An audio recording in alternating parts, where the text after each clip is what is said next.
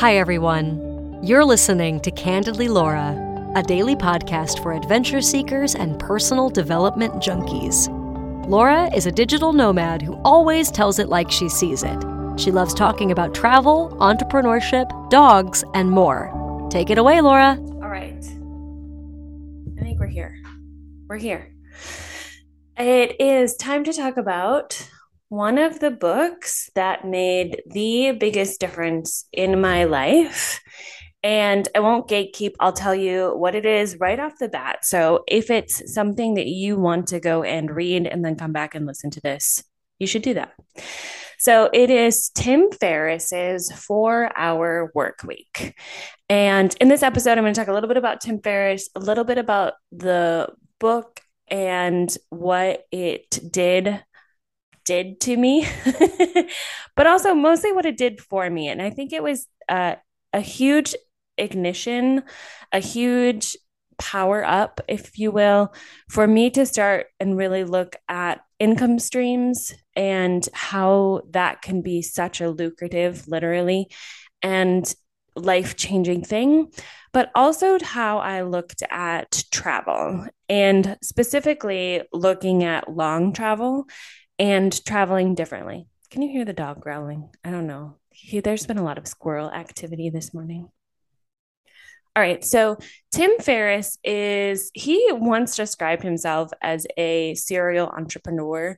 He was born in 1977 in New York. He is a American entrepreneur, investor, author, podcaster, and lifestyle guru. He best became well known from his four hour work week book. He also has um, four hour body, four hour chef, and then he has a Titan book too that's called um, Tools of Titans The Tactics, Routines, and Habits of Billionaires, Icons, and World Class Performers. So he's one of those people, and he says this more eloquently in his book, but he just sort of decides to do things and try them. And his first entrepreneurial venture was in 2001, um, where he started a nutritional supplement business. And he talks really candidly about what he learned during that. And it was it was pretty successful. I think may still be going, or somebody might have bought it from him. Um, but he learned a lot about entrepreneurship, about product, and learned a lot about how to really um, encourage his employees to take ownership of solving their own problems. And one of the stories that he talked about specifically with this company that really resonated with me was he talked about the time that he made a decision to say that you know he had started adding some employees and some customer service and he noticed that his time was being taken up with like things that the customer service people wanted to fix for customers because of XYZ. And they all had like exceptionally good intentions, but they were continually going to him because of the way that he set it up. You know, he was the entrepreneur, he was the one making all the big decisions. So he finally made sort of a blanket a set it's not an assessment a blanket statement that's what it is hang on i'm gonna sneeze Maybe not. Goodness gracious. Sorry. So now Willow's drinking. You guys, we're a mess this morning. So he made a blanket statement to his employees and specifically to the customer service people that he trusted them in their decision making and wanting to make it right for the customers. So he gave them all blanket ability to solve any problem and he put a a price limit on it. He said, if it's a hundred dollar problem or less, please, you fix it. And it saved so much time and made customers so much happier that like the what he saw his return on that decision was exponentially happier so his employees felt listened to and felt like they were given the ability to prob- problem solve. Customers loved that things could be fixed, you know, and settled right away instead of having to wait for someone else to make a decision that they could. So it's just all around like a really empowering and good learning lesson that his time was much more valuable and his employees were smart and would make good decisions and you know a hundred dollars to fix something. And often it wasn't even a hundred dollar thing that needed to be fixed. So i just thought that was a, a cool story of him learning how to sort of circumnavigate figuring out and engaging his employees but also his you know it had returns from his customers too. So anyway smart use of time. And that's a lot of what his book is talking it starts to talk about is if you want to have sustainable income you have to figure out how there are systems and ways for other people to do things right? Especially if you're doing a product based as an entrepreneur. You want systems and checks and other people managing all of the things that they need to manage so that you just have to do the super high end stuff and that was you know his ultimate goal was to have everything running so that he could just work four hours a week, right? Four hour work week. So one of the things that I just think is is funny about Tim is that he decides to just like do things because he can. And before he started his supplement company, he um well, I'll just read what he wrote. In 1999, sometime after quitting my second unfulfilling job and eating peanut butter sandwiches for comfort, I won the gold medal at the Chinese Kickboxing National Championship. It wasn't because I was good at punching and kicking. God forbid. That seems a bit dangerous considering I did it on a dare and had four weeks of preparation. Besides, I have a big watermelon head as a target. I won the rule I won by reading the rules and looking for loopholes, which were these two. Weigh ins were the day prior to competition. Using dehydration techniques I now teach to elite powerlifters, I lost 28 pounds in 18 hours, weighed in at 165, and hydrated back to 193. It's hard to fight someone from three weight classes above you. Poor little guys. And number two, there was a technicality in the fine print. If one combatant fell off the elevated platform three times in a single round, his opponent won by default. I decided to use this technicality as my single technique and just push people off. As you might imagine, they did not make the judges the happiest Chinese I've ever seen. so he is a rule breaker, but is also like, you know, is is trying new things and doing fun things and then took that part of what he learned from that experience from winning that gold medal at a Chinese kickboxing national championship and used it towards what he was going to use do in the future. So anyway, I just thought that was a funny story. And when I read it in the book, I was like, are you kidding? but technicalities, you still get gold medals. So the part of the book that changed my life was not only starting to think about okay revenue streams. And i didn't like i didn't have a product in mind but i liked the idea of like how can i use my brain and what i'm good at and to supplement my theater income? Because when you sign up and you get your bachelor's in stage management you just sort of sign an imaginary line where you understand you're not going to make very much money. Like you made this decision and this is what you've done to yourself. um, so the idea of having extra income was super interesting. The other part of the book that he really drills down and explains like bit by bit is how to start having mini retirements before you're retired. And one of his main points, which I remember reading, and I don't know if this was the exact sentence, but it was something similar. But the sentiment was, why are you waiting to travel for retirement when you could do it now?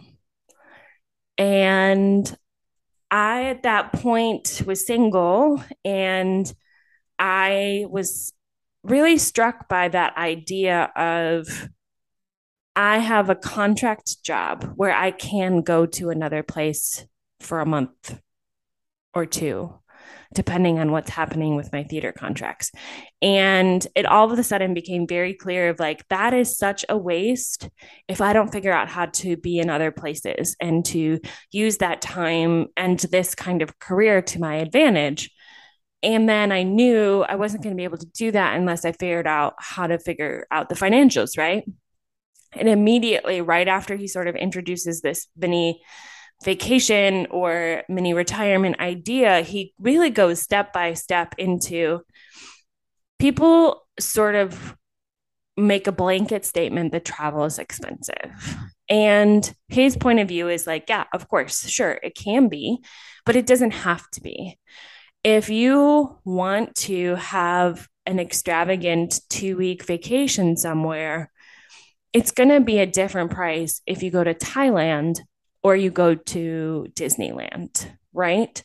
Those are two very different price points. And you can travel to countries where the American dollar goes a lot, lot farther and have a, a much more luxurious experience, right? Like your super expensive hotel in Thailand or Bali or many other places is going to be at a fraction of the cost of a regular hotel room around Disneyland. So his point of view is it doesn't necessarily have to be gazillions of dollars to take a month or two or six months or a year someplace and that those sabbaticals what they do for your health and well-being especially if you figured out how to manage your income and your job it just makes sense so he he does a, a really good and I don't, I didn't find it online. It's somewhere, it's in the book. He does a really good sort of breaking up of how much you think it will cost versus how much it actually costs. And then sort of works his way backwards into okay, so if you need to have $3,000 for, for plane and lodging and a $1,000 for food and whatever, and you know, that's excursions and everything. So it's $4,000, let's say, for three months. Then you need to save X amount per month. If you want to back that up a year, you have a year to make that much. This is how much per week you need to make extra. Here's some ways for you to like start to think about either tightening the belt or making more money. And when he had it sort of written out in that sort of calculator way, it became just really clear how travel could be attainable if you just like plan it. and I know that sounds really silly, but I, it it was something that I hadn't really occurred to me at that point in my early 20s, mid 20s, early 30s. I don't know how old I was. I think I read the book in 2000 it was probably either 2014 or 15 because it was right around the time that I started my Beautycounter business.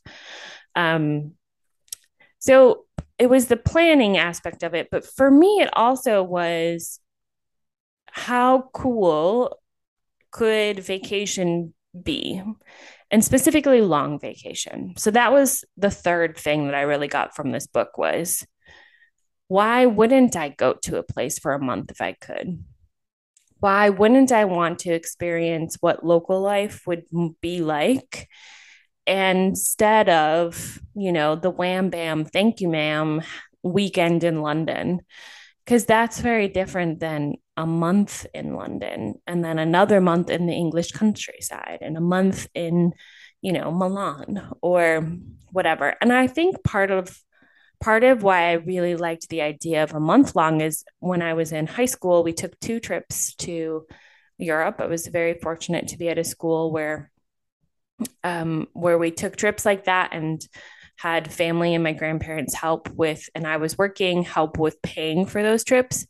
But the first one was a European concert tour with our band and choir and orchestra. And there was, I think there was like a hundred of us. It was a lot of people and we did i don't know like six countries in two weeks between playing our own concerts and going to concerts and going to excursions and like it's just kind of was all a blur. I mean, it was fun and awesome, and I'm super grateful, but it did help me really realize that's not the kind of travel that I want to do.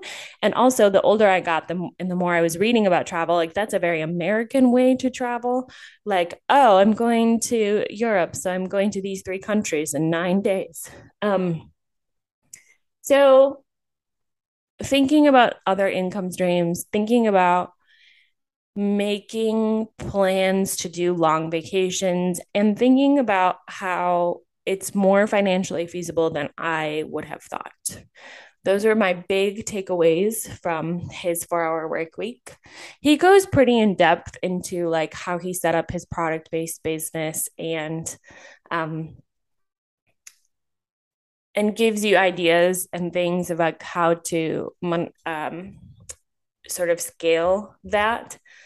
And um, he talks a lot too about how the mini vacation can really like change your view of the world and your view of like what locals are. Um, so I would, of course, recommend it because I enjoyed it a lot and I found that it had a lot of really interesting things to think about. Um, and I have read his other books. I thought they were really interesting and good. Um, Four Hour Chef is good, just another sort of different viewpoint of how we think about food. And then I did really like Tools of the Titans because I love thinking about habits and how to make small changes to, you know, increase your productivity or everything else that you're looking at doing.